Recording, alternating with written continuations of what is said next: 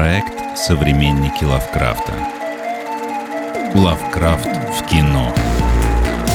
Реаниматор.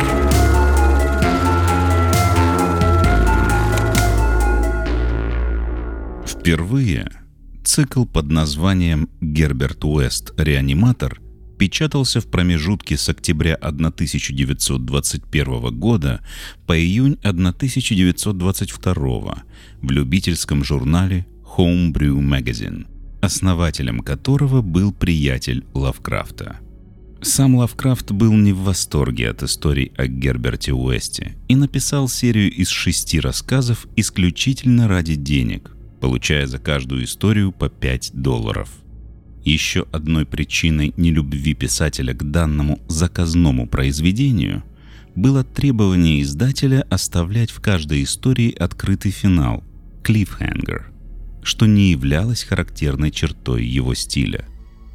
Из писем автора известно, что Герберт Уэст «Реаниматор» задумывался как пародия на Франкенштейна Мэри Шелли, на что также указывают различные отсылки в тексте Лавкрафта – а поклонники писателя считают данное произведение его самой слабой работой.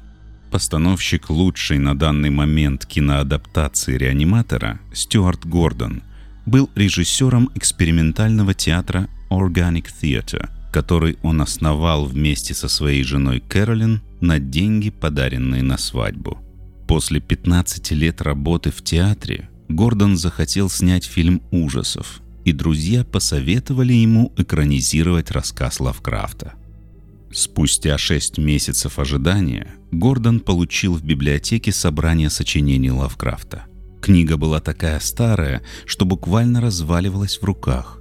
Домой брать ее не разрешали, и Стюарту пришлось проводить долгие часы в читальном зале. Первым за работу над адаптацией взялся театральный актер Уильям Норрис – написавший вариант сценария для телесериала.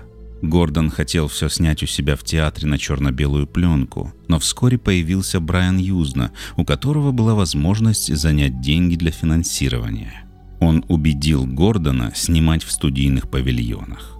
Также к работе подключился преподаватель, специалист по готической литературе Деннис Паули, который впоследствии стал постоянным сценаристом Гордона. Реаниматор был снят за 22 дня, и производственный бюджет картины составил 800 тысяч долларов. Первоначальный хронометраж в 2,5 часа был урезан до 86 минут, а впоследствии вышла расширенная версия фильма 1 час 44 минуты. Всем привет! Это проект «Современники Лавкрафта», и сегодня у нас премьера новой рубрики «Лавкрафт в кино». У микрофона, как обычно, с вами Станислав Иванов и Михаил Соколов. Всем привет! Пока у нас межсезонье, первый номер Vertales мы уже полностью перевели и озвучили, а второй пока только готовится, мы решили собраться и обсудить любимый жанр, любимые произведения. И, соответственно, сегодня мы начинаем с обсуждения э, фильма «Реаниматор», который был создан по произведению Лавкрафта, даже серии произведений Лавкрафта, Герберт Уэст, э, «Реаниматор».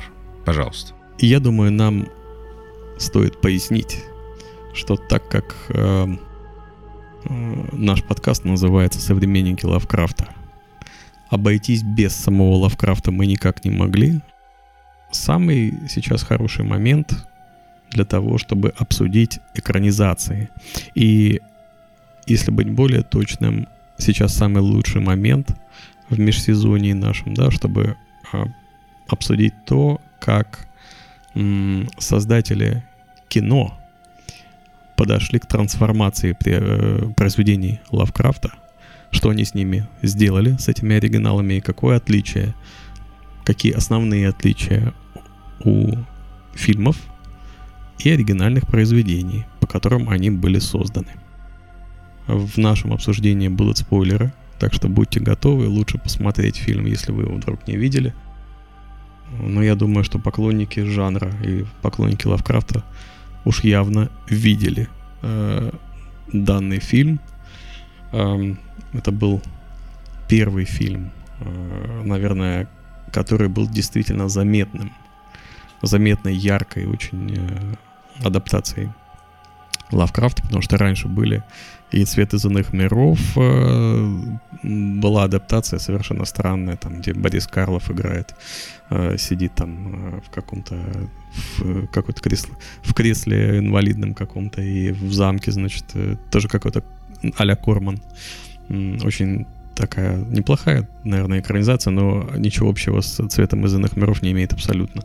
Только одно название. Ну, мне кажется, что это тоже не совсем Лавкрафт. Реаниматор получился каким-то более жестоким, жестким, и Лавкрафт всегда ассоциировался с чем-то более космическим, может быть, загадочным или мифологическим. Здесь же я вижу в экранизации вообще очень много э, таких довольно-таки жестоких и ну, кровавых э, приемов, которые были использованы.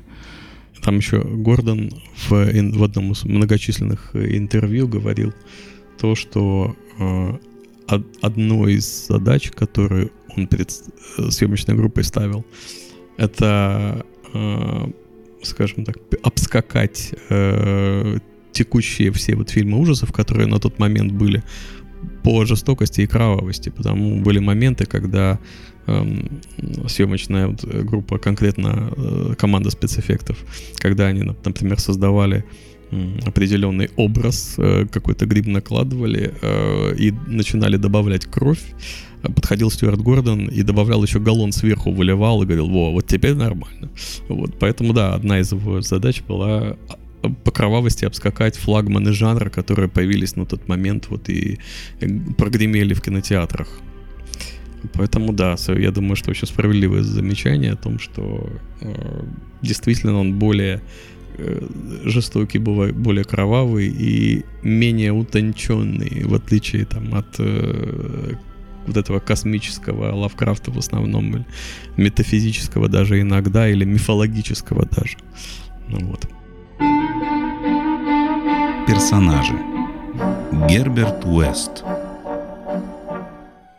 Центральным персонажем в фильме и в книге, естественно, является Герберт Уэст, блестящий ученый, аморальный тип, э, который не остановится ни перед чем, чтобы достичь своей цели, а цель у него одна — это победить смерть и доказать еще э, всем своим оппонентам, э, в данном случае, э, ну, основной оппонент в фильме это доктор Хилл, и в книге его основной оппонент, как ни странно, это Декан Халси. Так вот, его задача доказать всем, что он действительно мог, или что он действительно может оживлять мертвых, говоря простым языком. По поводу выбора а, Джеффри Компса на роль а, на роль Гер, Герберта Уэста. Я думаю, сейчас он действительно икона жанра, как сейчас принято говорить. И Стюарт Гордон сразу сходу решил, что это его Герберт Уэст, несмотря на то, что Джеффри Комс абсолютно внешне отличается от центрального персонажа э, книги Лавкрафта, причем в начале каждой главы э, Лавкрафт снова и снова напоминает, как же выглядит Герберт Уэст. А на самом деле он блондин, причем где-то он в какой-то из глав он называет, э, в первой самой главе э, он говорит yellow hair, то есть типа такие пшеничного, видимо, цвета волосы и голубые глаза. Вот. Э, периодически а, он немножко меняет э, yellow, вот эти вот желтые волосы на белые, на светлые, да, но в общем и целом он постоянно об этом говорит. Каждая глава начинается с небольшого упоминания э, какой-то информации из предыдущих глав, кто такой Герберт Уэст, э, какая его основная цель и как он выглядит. Постоянно мы видим это в, начале каждой главы. А, Джеффри Комс брюнет, у него темные глаза, но, видимо, он настолько смог э, переключиться и вот э, э, включить Герберта Уэста, назовем это так, да, то есть он, он даже на видеоинтервью он показывает, как он, э, скажем так, по щелчку просто надевает вот эти очки и, и делает очень напряженное выражение лица. И именно это, кстати, этот момент у Стюарда Кордона и привлек. То, что Джеффри Комс, вот его, он это называет словом intensity, да, то есть это вот некое такое вот напряжение в лице, которое э, Джеффри Комс мог передавать. А, как тебе кажется, насколько был удачный выбор? Вот ты как представляешь себе, как вот сумасшедшего ученого, вот Джеффри Комс для тебя уже стал вот этим сумасшедшим ученым э, вот этой самой высшей пробы. Слушай, ну он же да, после этого играл From Beyond.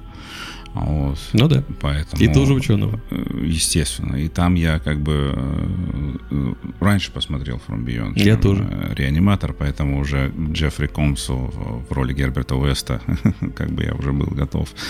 Вот. Ну, а что, мы воспринимаем его как данность уже, и очень хороший выбор. То есть, опять же, фильм посмотрел до того, как еще ознакомился с произведениями Лавкрафта, поэтому, когда я читаю рассказы, естественно, ты представляешь своих персонажей, ну, ну, когда ты их читаешь, ты представляешь то, что ты видел в фильме. Но именно поэтому я всегда стараюсь, когда есть возможность, сначала прочесть, а потом уже смотреть экранизацию и потом сравнивать. В данном случае я считаю, что Джеффри Комс идеально подходит качестве Герберта Уэста. Это его э, знаменитая роль первая была. Да, это дебют. Дебют в кино вообще. Угу. И у Гордона дебют в кино как режиссер тоже. Очень замечательное попадание, и как бы вообще. Но теперь, когда я уже смотрю, уже после того, как посмотрел, например, Star Trek, да, ты э, где он играл э, в Deep Space Nine, он играл и Ференги, он играл и этих Ворта.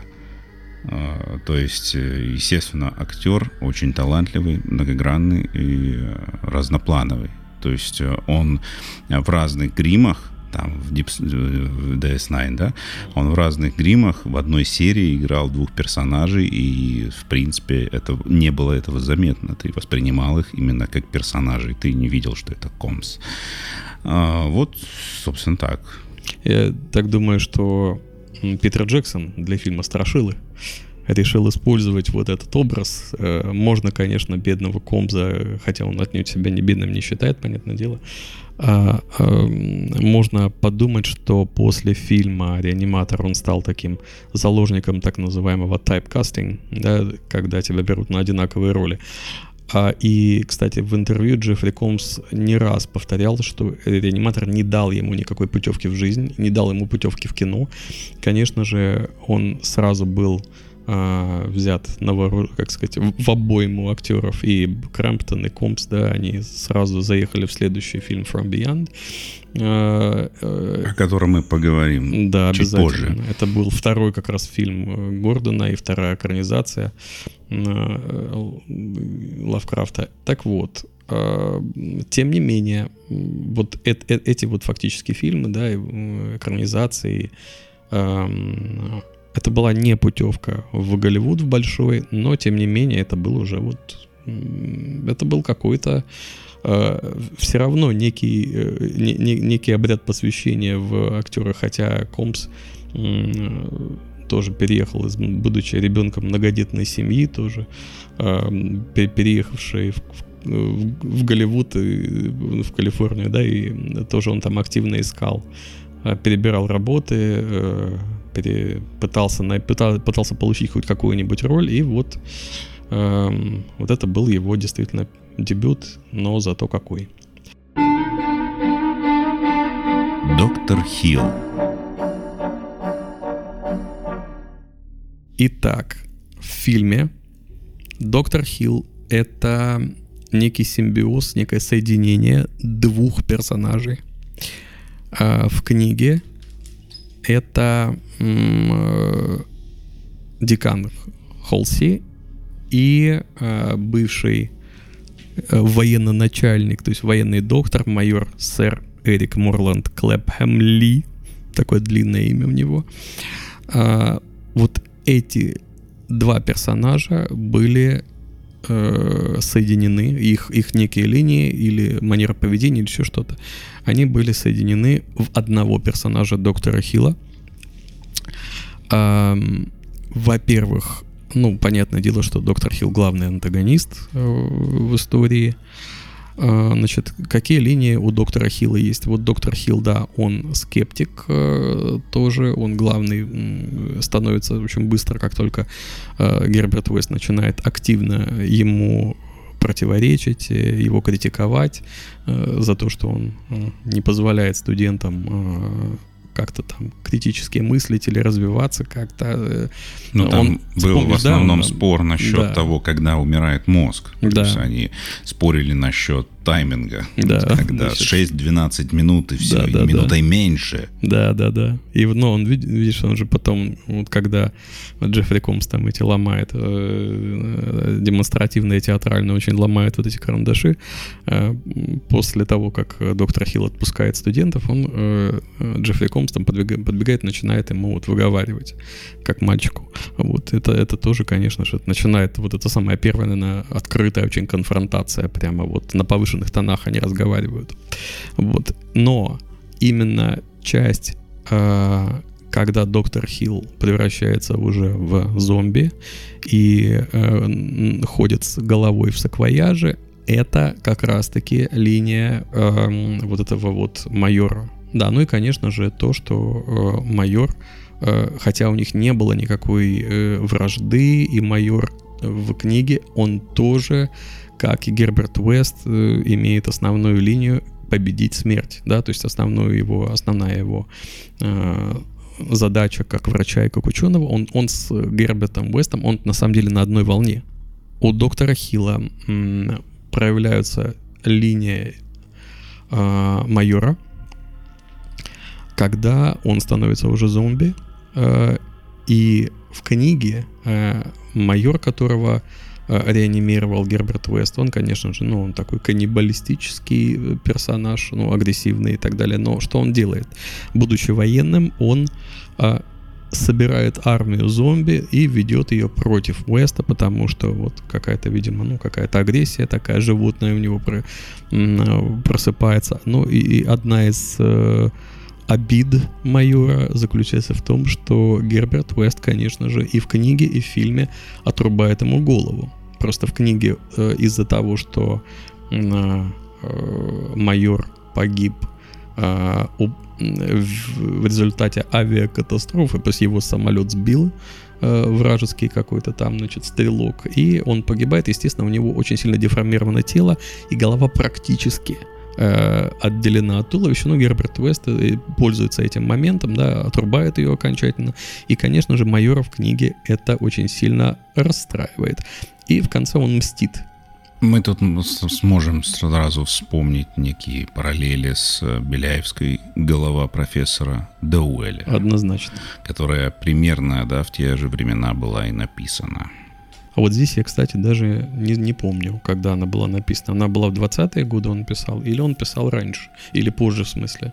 Мне всегда казалось, что Беляев чуть-чуть попозже писал. Дата первой публикации в рабочей газете в 1925 году. Mm, точно. А Герберт Уэст «Реаниматор» напечатался в журнале Homebrew в феврале-июле 22 года – Соответственно, мы, конечно, не можем предположить, что Беляев э, читал Хоумбрю. Однозначно. Поэтому просто это идеи, которые витали в воздухе в то время, очевидно, они перекликались, переплетались между собой. Дэн Кейн У Лавкрафта э, напарник или ассистент Герберта Уэста это некий безымянный рассказчик. Мы нигде не видим его имя. Но, естественно, для фильма нужно было придумать ему какие-то какие-то опознавательные знаки, да, то есть он должен был бы стать персонажем э, заметным, и он стал реально заметным персонажем. Получается, что именно э, Дэн Кейн является некой связующей, э, неким связующим звеном всех сюжетных линий. Да, то есть получается, что он центровой персонаж, и он считается как вот как главной, одной из главных фигур. И Джеффри Комс в интервью отмечает, что Да, может быть, и э, Герберт Уэст, персонаж его, да, это некий, как по аналогии с группой, это лид-гитарист. Э, но никак не обойтись без ритм-гитариста хорошего. Это вот как раз был персонаж, которого сыграл Борис Эббот. Причем в, в интервью все, и съемочная группа, и актеры все поют ему дифирамбы о том, какой он самый отличный вообще и человек, и актер, и м- такой Энди Флетчер, можно сказать, данного фильма, как все, а, как все, как, как, как можно такую аналогию провести. Он держал всех, а, держал какие-то повествования фильма вместе.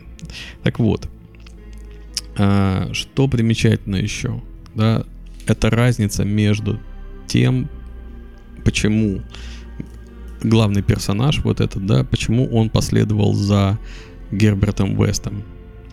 Получается, что они имеют немножечко друг, разные мотивы.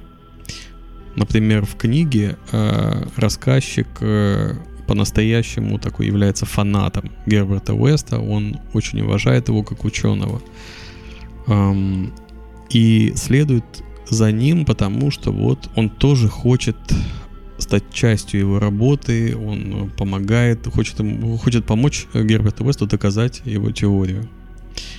То есть он такой последователь, э, преданный.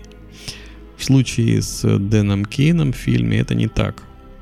Это все некая череда случайностей, да, потому что сперва он, Герберт Уэст подселяется к нему, да, и вот получается, что потихоньку Дэн Кин становится соучастником э, экспериментов Герберта Уэста, э, и по стечению обстоятельств действительно это происходит. И второй момент это то, что Герберт Уэст его использует. Причем он это говорит весьма открыто, да, что ты, что он, он отмечает, да, что Дэн на хорошем счету у, у преподавателей, и то, что у него есть доступ в какие-то некие э, к неким каким-то местам э, в, в этом университете и в клинике, да, куда остальным нельзя попадать. Ну, у Эста интересовало одно только место, это морг. Ну да.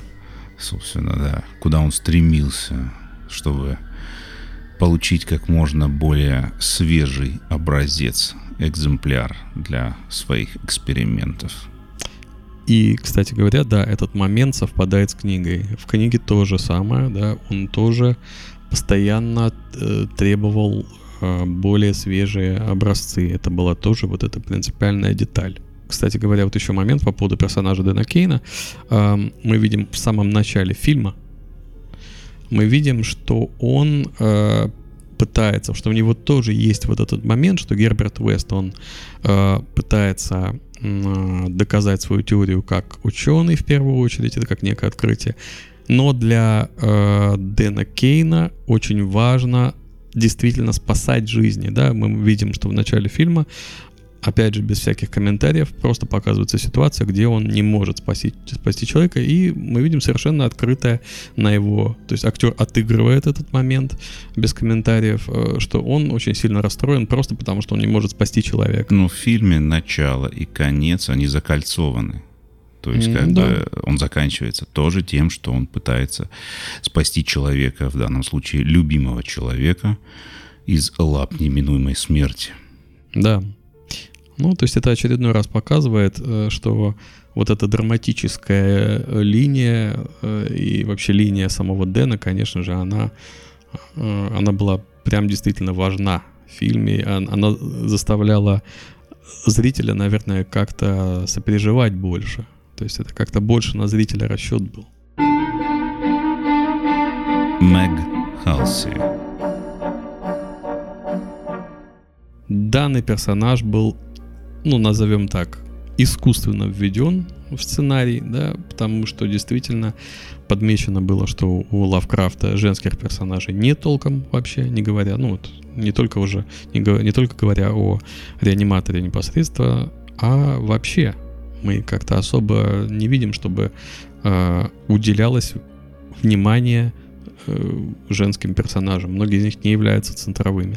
И вот авторы решили э, ввести сюда Мэг, сделали ее дочкой декана и э, любовным интересом еще и доктора Хила ко всему прочему, да, конечно же, в книге э, «Реаниматор», Герберт Вест «Реаниматор» такого и близко нет. То есть получается, что они Э, э, Денис Паоли товарищи э, ввели вот эту вот классическую драматическую структуру, наверное, да, в и, и, и персонажи или такой любовный треугольник. Ну, да. о чем мы говорили, да, да. Pulp Fiction. Да, Pulp, это... Pulp Fiction Triangle.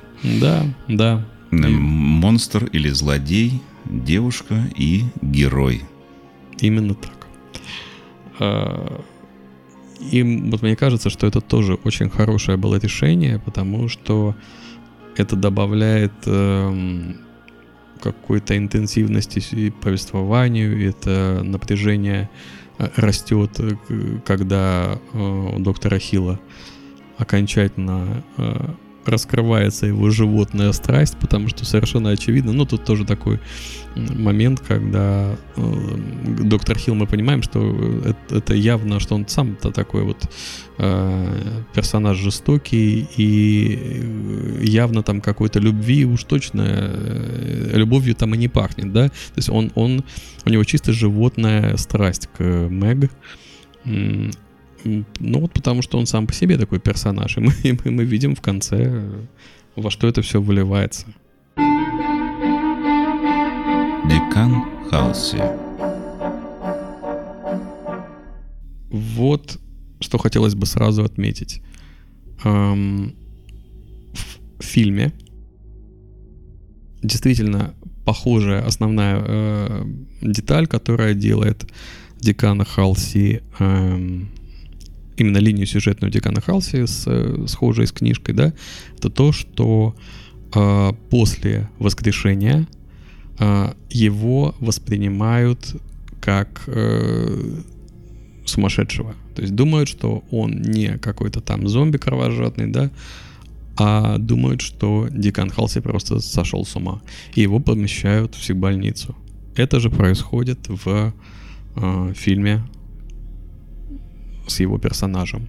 Единственное, как его персонаж эволюционирует, именно зомби-персонаж эволюционирует, это то, что в нем все-таки просыпается нечто такое тоже в этих животных чувствах.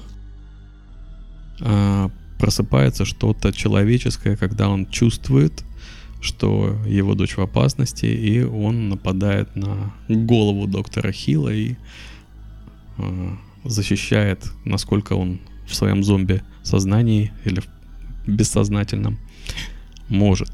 И вот... Ну, он уже был после лоботомии. Сначала да. он был более, как сказать, адекватный, а потом он уже стал именно повелитель, ну, исполнитель воли, э, соответственно, Хила.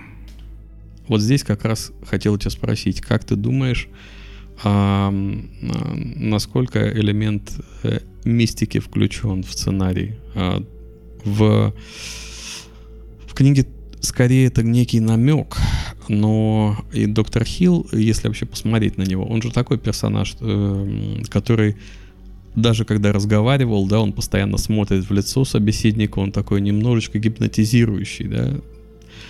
И эм, и вот он, э, насколько я помню, он же его больше интересовало не воскрешение, да, люди, не, не то же самое, что и Уэста, а его интересовал скорее некий контроль над разумом. И вот эта лоботомия, это, наверное, был один из, один из инструментов, наверное, да, как контролировать, как подчинять своей воле людей.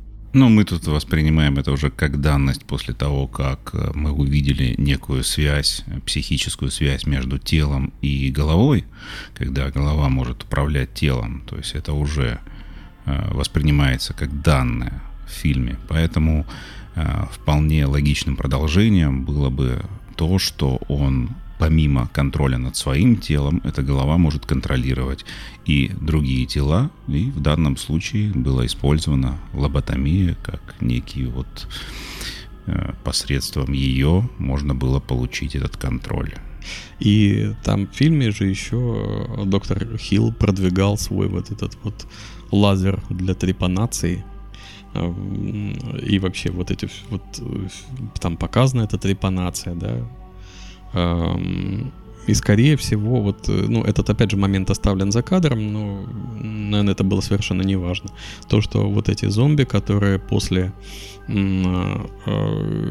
после вот такого очень э, театрального тоже жеста, когда очень художественного, когда Герберт Вест говорит, что у меня типа есть план, да, а доктор Хилл говорит, и у меня тоже. И вот в этот момент резко встают э, из этих вот простыней, подскакивает эта вся толпа зомби. Это значит, что он такой какой-то им сигнал дал. Да, но вопрос, э, сделал ли он им что-то с головой, или он просто такой телепат своего рода. Здесь этот вопрос остается без ответа, мне кажется. Спецэффекты. Мой основной комментарий здесь то, что в те времена, 80-е годы, и с бюджетом 800 тысяч долларов на все про все, эффекты тут потрясающие. А, за них отвечал а, Джон Нолин, такой персонаж, такой ветеран сцены, и еще один ветеран сцены, который уже а, не с нами, это Джон Карл Биклер – он же работал над многими проектами Empire Pictures, вот этой вот Чарльза Бенда конторы. А, From Beyond, естественно, он тоже все вот эти вот, э, всю эту красоту там создавал. Потом он отметился, на мой взгляд, отличной серией Пятница 13 по-моему, седьмая она была по счету, где эта девочка со сверхспособностями. Очень такая хорошая серия. Талантливый мужик был, умер, к сожалению, уже от рака. Вот. А что интересно здесь? Ну, понятное дело, что все вот эти внутренности, да, это не латекс, это в основном э, э, это все э, внутренности коров и прочих зверей, потому что Нолин ходил на рынок по соседству, затаривался там у мясников.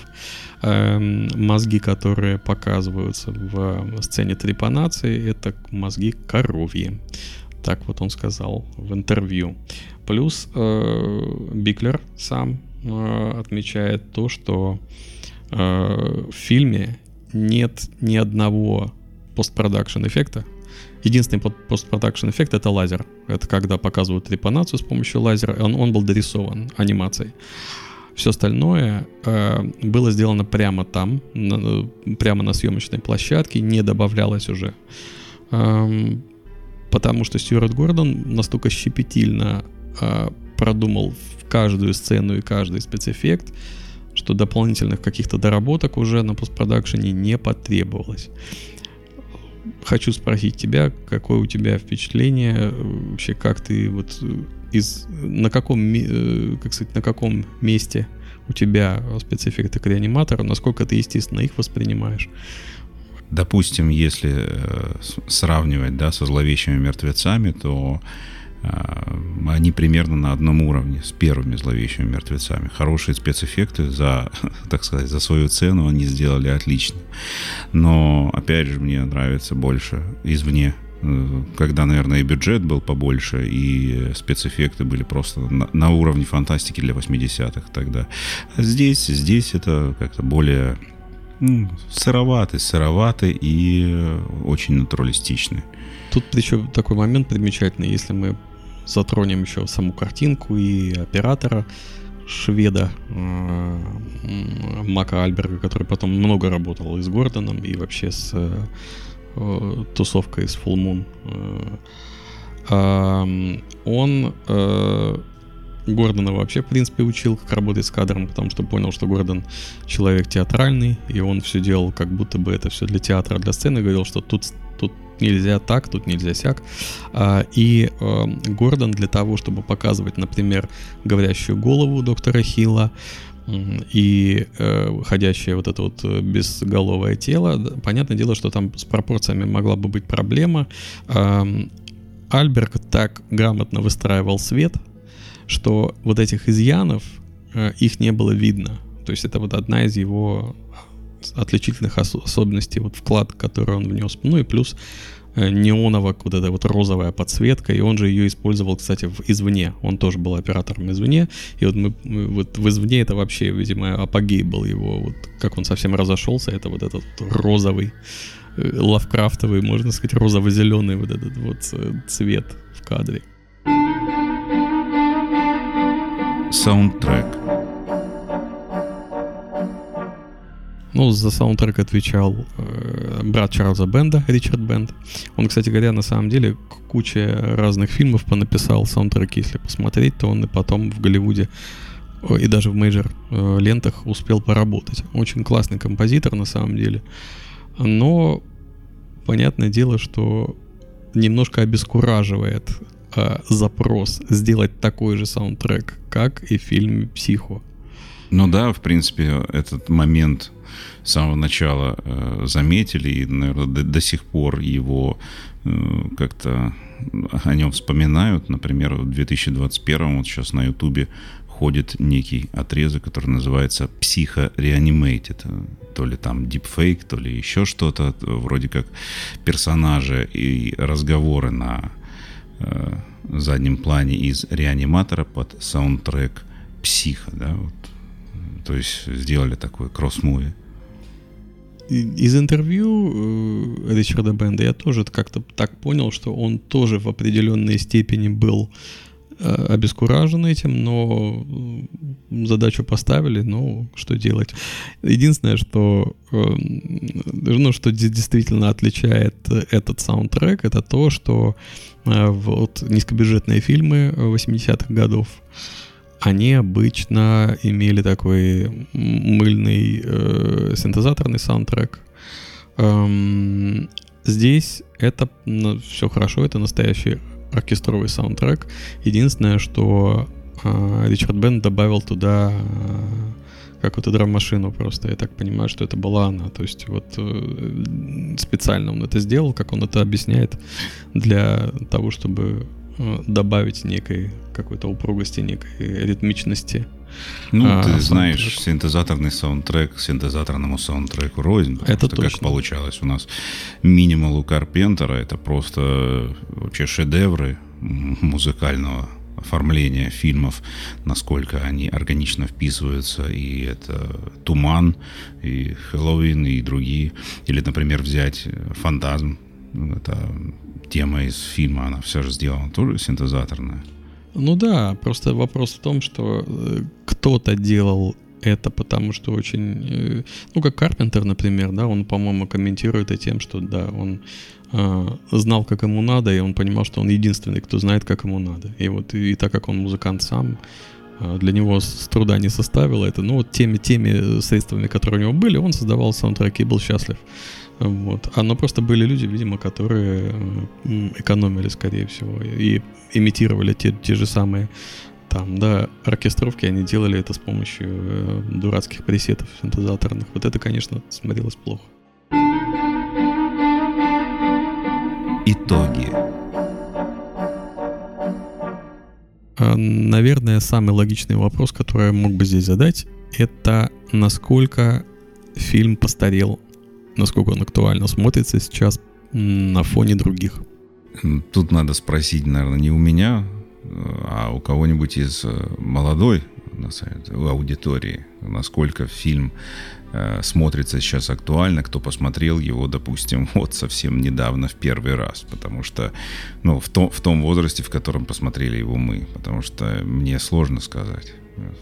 как бы для меня, я его пересматриваю регулярно, можно сказать, ну да, я прям скажу, что я веду отчет о тех фильмах, которые посмотрел.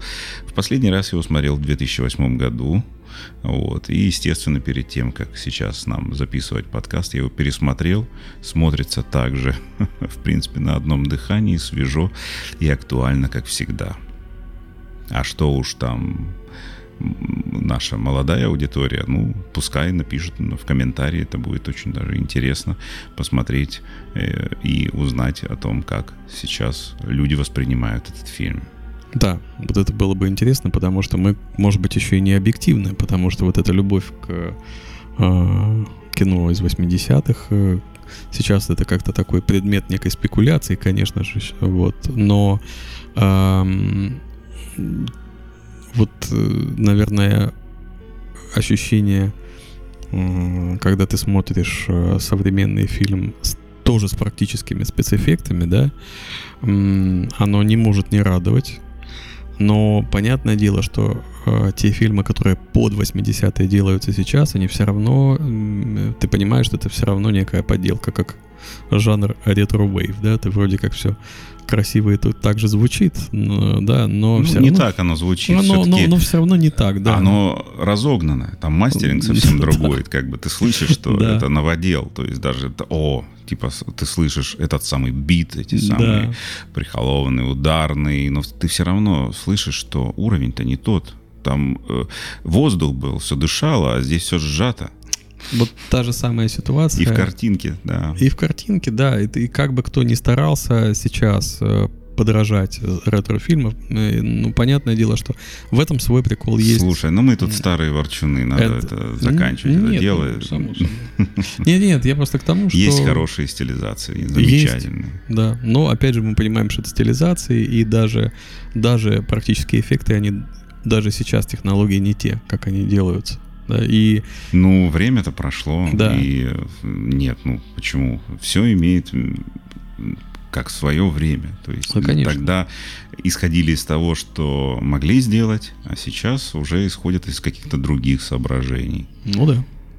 Вот. А, наверное, последнее, что я бы хотел обсудить, чтобы мы уже закруглялись, а, это насколько правильным было перенести э, фильм в наши дни. Как ты думаешь? То есть э, здорово, что перенесли это в нашу современность, либо, э, ну, ну скажем так, либо э, может быть, лучше было бы, если бы все, все те же актеры, все то же самое, но было бы это в ту эпоху, в начало там, 20 века, допустим, или конец, получается, конец 19 Слушай, ну сейчас уже 80-е смотрятся довольно архаично, поэтому ты его уже сейчас воспринимаешь как нечто э, ретро, да. Но на тот момент, мне кажется, это было довольно оправдано, потому что, ну, сейчас я вот смотрю, допустим, сняли э, ремейк «Оно», Угу. и, естественно, его перенесли в э, временной эпохе. Э, Там э, в первом варианте и в книге было 50-е, 80-е. Сейчас они сняли ремейк, получились 80-е и наше время. И это очень смотрится органично. Соответственно, и э, реаниматор перенесения места действия из э, 20-х годов в 80-е был оправдан. Мне кажется, еще один момент, э, который делает это решение абсолютно верным. Э, Вот если бы они с теми бюджетами и, и наверное, набившие оскомину м, э, стилизации, ну, допустим, того же Кормана, да, когда он там Эдгара По снимал и так далее. То есть, если бы или Хаммер, да, то есть понятное дело, что тут тоже их и немножечко хаммеровщина сквозит, да, но однозначно, мне кажется, в 70-е, э, когда загибался Хаммер уже э, и Амикус, да, вот эта вся ту- тусовка, э, народ явно наелся вот, э, вот эт- эт- этих стилизаций. да. Конечно, здесь коммерческий вопрос очень серьезный, потому что э, в те времена вообще никто не знал, что такое Лавкрафт, и они смотрели этот фильм просто, ну, несмотря на то, что там было написано H.P. Лавкрафт, реаниматор, они смотрели этот фильм э, совершенно, ну, очень, наверное, маленький был процент того, кто вообще знает и разбирается в этой теме. И они смотрели фильм этот как нечто происходящее в наши дни. Просто оригинальная, интересная история ужасов, кровавых, все такое. Ну, Самый Джеффри Комс-то понятия не имел, кто такой Лавкрафт, когда пришел на, на прослушивание, был не в курсе Ну, а абсолютно. Стюарт Гордон. Э, Он тоже, потому что, да, ему подсоветовали, он там еще полгода книжку ждал. Но, тем не менее, это стал самый известный, знаменитый и лучший режиссер, который его делал экранизации вплоть вот до последних Masters of Horror. Да. Э, Сны в ведьминском доме. Отличный вообще Шикарно. эпизод. Недавно пересмотрел. Ну, мы до него, наверное, еще тоже доберемся. Обязательно. Вот так. Все, я думаю, пора прощаться. Ну что ж, спасибо, что послушали. Нам очень будет интересно узнать ваше мнение. Пишите комментарии. а, везде, где это только возможно, на Ютубе, в Телеграме и в других там социальных медиа, в которых мы представлены. Подписывайтесь а, к нам на Бусти, boosty.to slash podcast. И до новых встреч. До новых встреч.